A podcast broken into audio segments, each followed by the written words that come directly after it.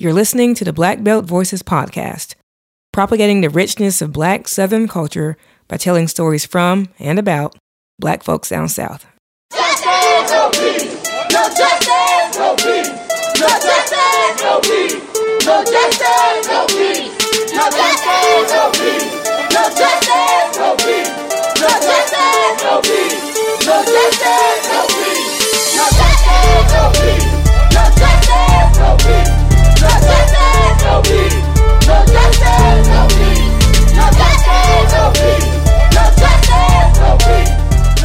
For the past 16 days, protesters in every state and around the world are demanding change and speaking out against systemic racism and police brutality that disproportionately affects black Americans. As the protests have become mainstream, many major businesses and institutions have issued their own statements of proclamations acknowledging the need for change and affirming that Black lives do matter. I'm Kara Wilkins. And I'm Adina White. Um, we've had some protests here in Central Arkansas that we all attended. There was like, you know, the organic grassroots ones that started, and then there were some more formal programs that happened, you know, later on. So, Kara, how was your experience out there? Well, I went to the one of the more formal protests that happened um, a few days after uh, the George Floyd uh, murder. And so by that time, here in Little Rock, Arkansas, where our podcast is located, um, I think that there some more structure had been put to some of the protests. You know, we had daytime protests and nighttime protests, which the daytime protests looked a lot different than I think what the nighttime protests did. Um, the one in particular that I went to was at Little Rock Central High School. Um, and it was organized by a group of community leaders called the Little Rock Thousand.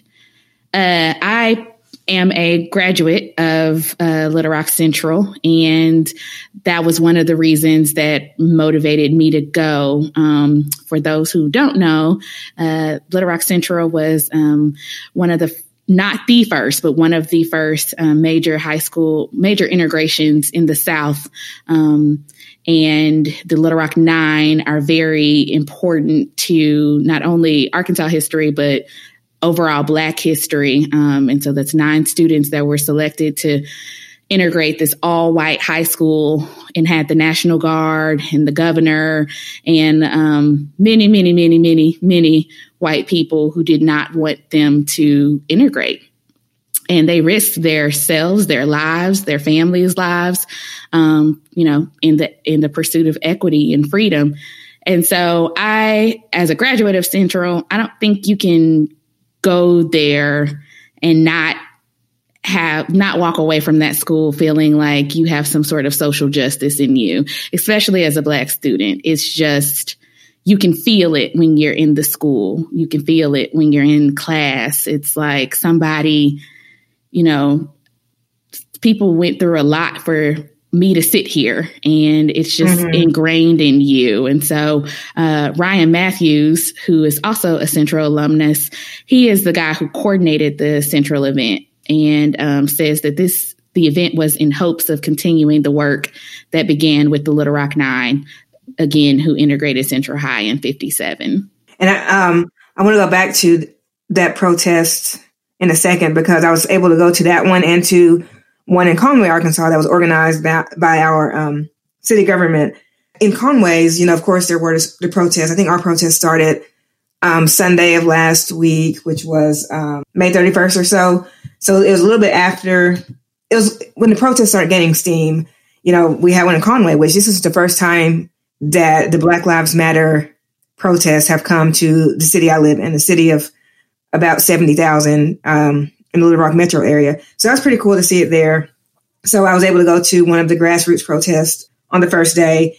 And then I went back to the citywide march. And it was, you know, they had several speakers. Of course, the mayor was on stage. Um, the president of the University of Central Arkansas, uh, Houston Davis, which is, you know, a, a Division One university, which with about eleven thousand students. He spoke and he gave a very passionate speech about how you know, growing up just around racism and how like overt racism really in his extended family and, you know, and by some people in his church. But he was saying thankfully his mother and his Sunday school teacher helped kind of steer him in the right direction. So he talked about like those real and tangible examples of like how prevalent racism is in this country. And he's not an old man. I mean, I think he's he said I was born in 78 or something like that. So he's he's not an old man and he remembers that stuff. And it shapes so much of our culture, even if so many refuse to see it. So I think Conway's march was more about and even when I saw the social media post afterward, I saw it was basically a march against racism, which is a which is very important. But one thing that was missing, besides not having any not having any women on stage, and I know one woman who's going to be there. Um, she's a diversity coordinator for the city. She had a, a, death in the family, so she couldn't make it. There were no women there on stage, mm-hmm. and there was really no talk of police reform mm-hmm. or or anything that I noticed. Like there there there weren't any, any actionable steps, but it was a big deal for our city to do that. So I'm proud of that. But I noticed at Central High there was a lot more um, tangible things mentioned that involved policing and voting. There were there were voter registration forms being passed around. We've got, I mean, there were probably three or four young people who stopped me alone asking did I sign a petition to uh, mm-hmm. uh, stop gerrymandering. So they were really out there, um, you know, with the political power and stuff behind it. Because when people say, "Oh, all these people vote," after that, well, they were organizing out there, so that was definitely present. Agreed. So, um, yes, we talked to two of the protesters at the Little Rock 9000 rally at Central High, um, Asia Smith from Searcy and Joshua Dunlap from Little Rock. Here's Asia. We all need to be equal. Everybody deserves the same, just basic human rights. We don't even have our human rights. Yeah, that's what really motivated motivated me to be out here. Um, definitely against police brutality, against anybody, black, white, green, it doesn't matter. You know, it's all wrong. Like teach these teach these officers how to like you know do a correct hold, like not to firstly pull your gun out first. You know. Um, other things I would like to see in the community, just uh, just loving one another, treating everybody the same. I was talking to somebody um, earlier today, and you know, back in the '60s and '70s, and when they were, um, they had to have something to ignite them, um, to ignite that fire and ignite the protests back then. And this is why this is our ignition. Um, so I'm just glad to be a part of the ignition and um, you know, just ready to see what put forth uh, from all our hard work and all the work that we have to do in the future, because this is not the, the last thing we have to do. So, what are some of the things that the protesters are asking for? That is a good question, Adina. And I think people have been asking that um, for a few weeks. Folks wanted to know where the protests were going to lead and what were some of the um, requests or demands that some of the protesters wanted to have happen. So it varies. Some of the changes people are calling for include a residency requirement um, so that police work in their own communities and more widespread body camera usage. Here in Little Rock, our mayor um, and city council just passed uh, a resolution to get more body cameras um, just two days ago. And that was partially in response to some of the protests that had been happening. One of the speakers at the Little Rock Nine event, uh, Lee Miller, who is a criminal defense and family law attorney, he encouraged people to fight for change in the way that police officers are prosecuted. And mostly what we've been talking about, not only here in Little Rock, but on the national stage, is people calling for defunding the police. I've seen a lot of that too. And I admit, when I first saw abolish the police and defund the police, I was like, that can't happen. But, you know, it's kind of intriguing. So, Kara, kind of break down what that means. Well, it means different things to different people. And I think you're right, Adina, that a lot of people, the word defund is very jarring and they think that it means, to your point, abolish the police, which is a whole nother movement. Uh, but defunding really is a misnomer. It's calling for the reallocation of funds that are typically funneled to police departments and moving some of that money more towards investing dollars in communities, schools, hospitals, social workers. So, for example, if there's a homeless person who has the police called on him or her, and it's really a mental health issue or a drug overdose issue, instead of sending that to a traditional police officer to respond, that would be rerouted to a community worker or someone with a licensed social work degree or someone who is a therapist who is trained in mental health who would actually go out and support that person um, who needs assistance. That's really the idea is that we don't rely on our police officers to do work that really could be done by other community leaders and other trained professionals. Right, because if a police officer goes into a situation armed and and they're trained to they're trained for the worst possible outcome. So so it doesn't end well exactly. a lot of times. So I think it's something to consider for sure. Um, it, it looks different for for every city, but um, I think there's a lot out there about it now. On there's podcasts. I don't have any in front of me, but and there's a popular book called The End of Policing. And I think there's a lot of people are reading that now. So, so I think it's something that makes sense once you dive into it. It's not just like all police will be gone tomorrow. Exactly. it's it'll be a step by step approach. Exactly. And something else I've seen, you know, people saying, "So what? What are the protests accomplishing? Like, what's what's this doing?" I guess number one, they kind of forgot how this country was mm-hmm. founded. but number two, there's already been so much change in the last two weeks. Um, a big one from June 7th is that um, the Minneapolis City Council, the city where George Floyd was murdered by police, pledged that it would dismantle its police force. And um, just today, NASCAR, I mean, which is, is, is symbolic, but it's a huge deal. They announced that they will be banning all Confederate flags um, you know, at their tracks and everything. And there, there's been other changes across the South with um, Confederate monuments coming down. You know, every time there's one of these reckonings that racism is alive and well, that's kind of the first thing that a lot of cities do is take down those monuments that have been causing so much, you know, strife for years. So we see more of those coming down. And there's there's just other things, other shifts that have happened, like you know, the U.S. Congress, uh, Democrats passed a police reform bill. So these aren't for nothing. We, I mean, we're already seeing some su- substantial changes, and I think it's just getting started. Agreed. And that doesn't include the tangible shift in thinking with many institutions and big companies acknowledging systemic racism and vowing to make change. I've seen some companies that I never thought would go into the or make a public statement about race, um, and whether it's by force or whether they really mean it, time will tell. I mean, we'll have to watch these companies and watch their actions to see if they actually follow through with some of their plans for diversity initiatives or money that they say that they're going to put back into black communities and other things. So I'm interested to see how we see our entire culture really shift because that's what's happening. And even Twitter, who's been under fire for years for allowing, you know, white nationalists to just flow freely on the platform. Um, they announced that both Twitter and Square are making Juneteenth a company holiday in the US forever. And, you know, that's a huge deal because we don't celebrate Juneteenth as a country. So again, that's something symbolic, but it's something that's here to stay. So hopefully we'll see other companies follow suit. And I saw somewhere else on Twitter that by acknowledging Juneteenth, you're acknowledging that slavery existed. And we all know that it did, but we kind of just mm-hmm. you know, swept under the rug in a lot of ways. So that's a that's a good move, and maybe other companies will start doing the same. So this is all very positive news, and I think it shows that people in power are listening, which is good. But we still have to make our voices heard, especially in November. When we come back, we'll talk to State Senator Joyce Elliott. We caught up with her at the Conway March.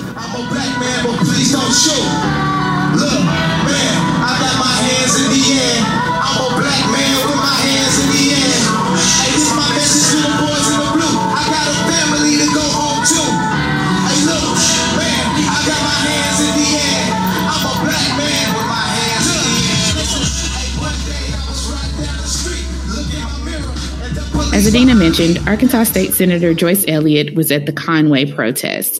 She is running in Arkansas' 2nd Congressional District against Congressman French Hill, who is the Republican incumbent.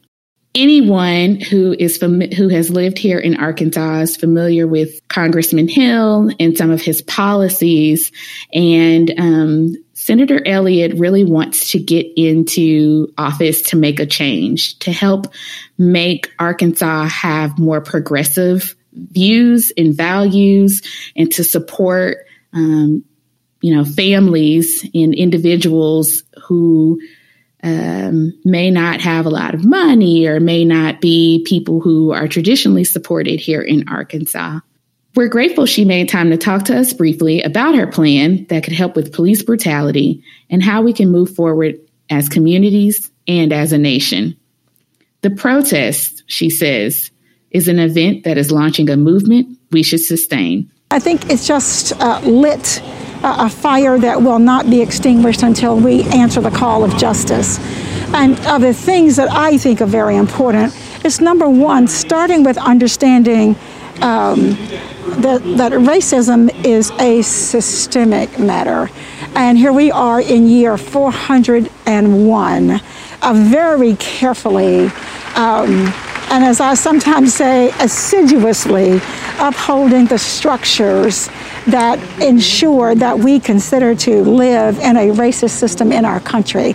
And we cannot, or I think it would be a really big mistake, to start picking and choosing which of the ills we are going to start with before we understand how we got here. And before we understand um, what it means that we have had 14 years of this system, how it happened, how do we dismantle it? Because we can't dismantle these systems. We need new systems. We can't dismantle them without understanding the background of where they are. So I do think it's very important to do that work first. And this will be the most uncomfortable work of knowing the history because I am a big believer that once you know, once you have information, um, the chances are when you have to respond to what we saw, uh, you respond differently. But if we respond without doing that, we will be uh, doing something I called I call a deficit response. Um, just to, uh, like so many times, I you know people will say, "We're going to do something about education. We're going to do something about healthcare." That's all well and good. But the system means those things are all intertwined. And if we don't decide to have a plan for all of those issues, that is that is something that I think we'll regret. But it is important to point out, though, and I feel that I can do things. There are some things we can do immediately. Like, for example, if we had in place better community policing, we can do that now. If we had in place better community policing, odds are that would have been a different response to uh, everybody who has suffered at the hands of the police.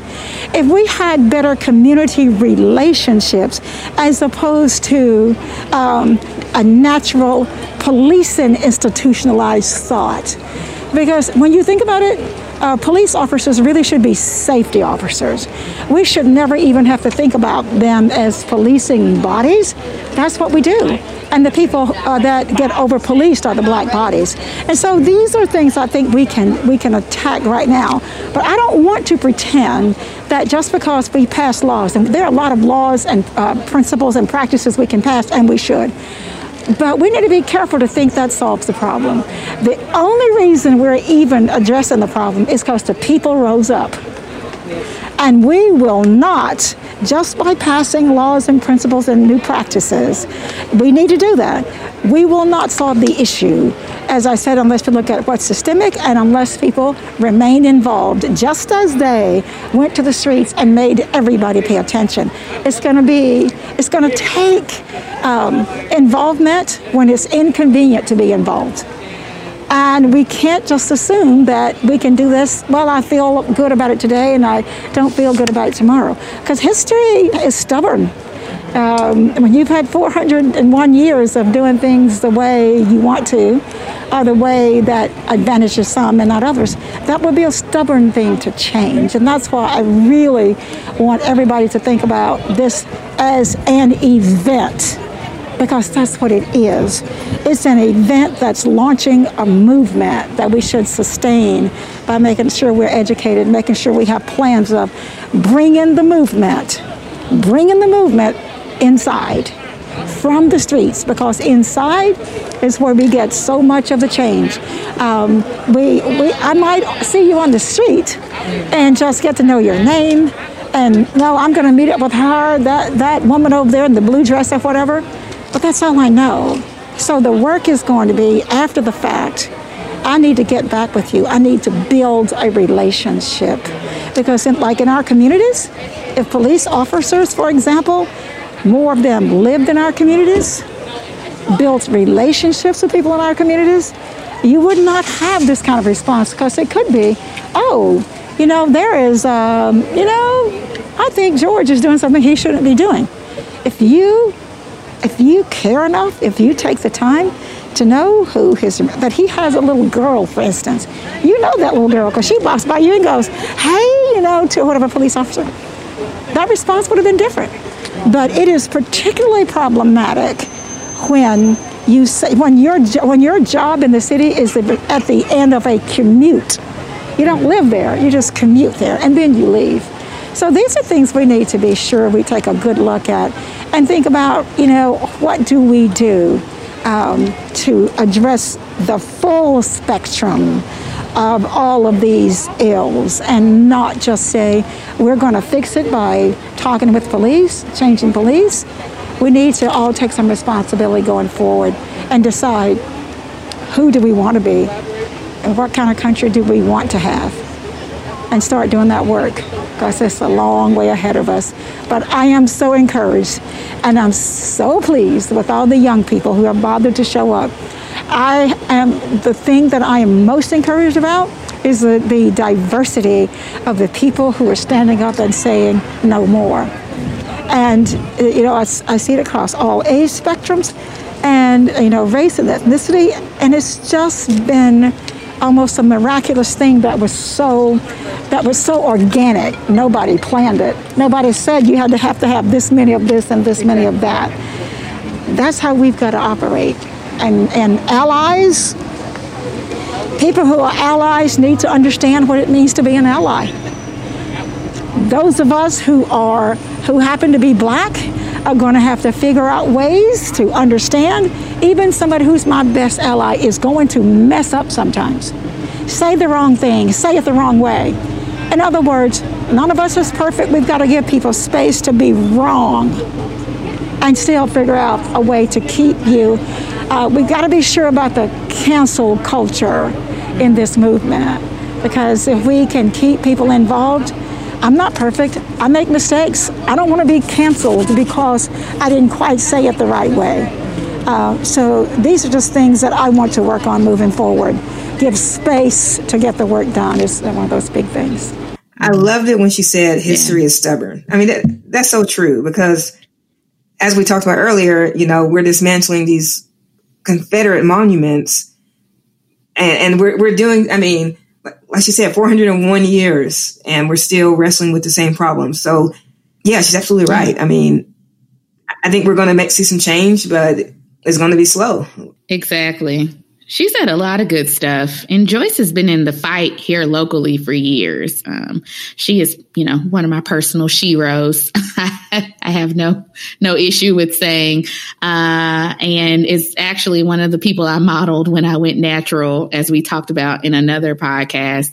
Um, yeah, yeah. Oh, yes. I call it doing the Joyce when you don't transition, but you just cut all your hair off. So, because Joyce looks fierce, she looks wonderful in her haircut. And also, again, Senator Elliott is running for Congress. And if elected, she will be the first Black person from Arkansas to hold that position. And Arkansas is the only former Confederate state that has not had a Black person represent that state in Congress. I did not know that. Learn something new. Honestly, outrageous in 2020. Um, and the fact that really honestly, we're talking about still having first um, in a country where people have been a part of its fabric for over 400 years is, is again, right. a, a little bit ridiculous. Not even a little bit. It's a lot. So, but that's not the reason she should get the job. Joyce is experienced. She's intelligent.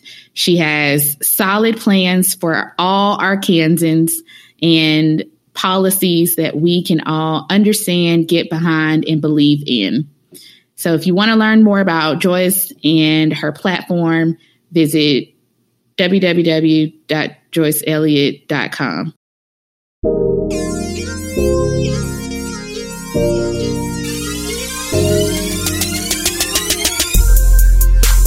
Thank you for listening to this bonus episode of the Black Belt Voices podcast. This episode was edited and produced by Katrina Dupins with music composed by Prentice Dupins Jr.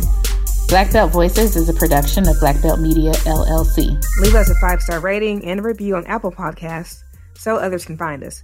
You can also listen to the Black Belt Voices podcast on most streaming platforms. Be sure to follow Black Belt Voices on Facebook, Twitter, and Instagram at Black Belt Voices and visit blackbeltvoices.com.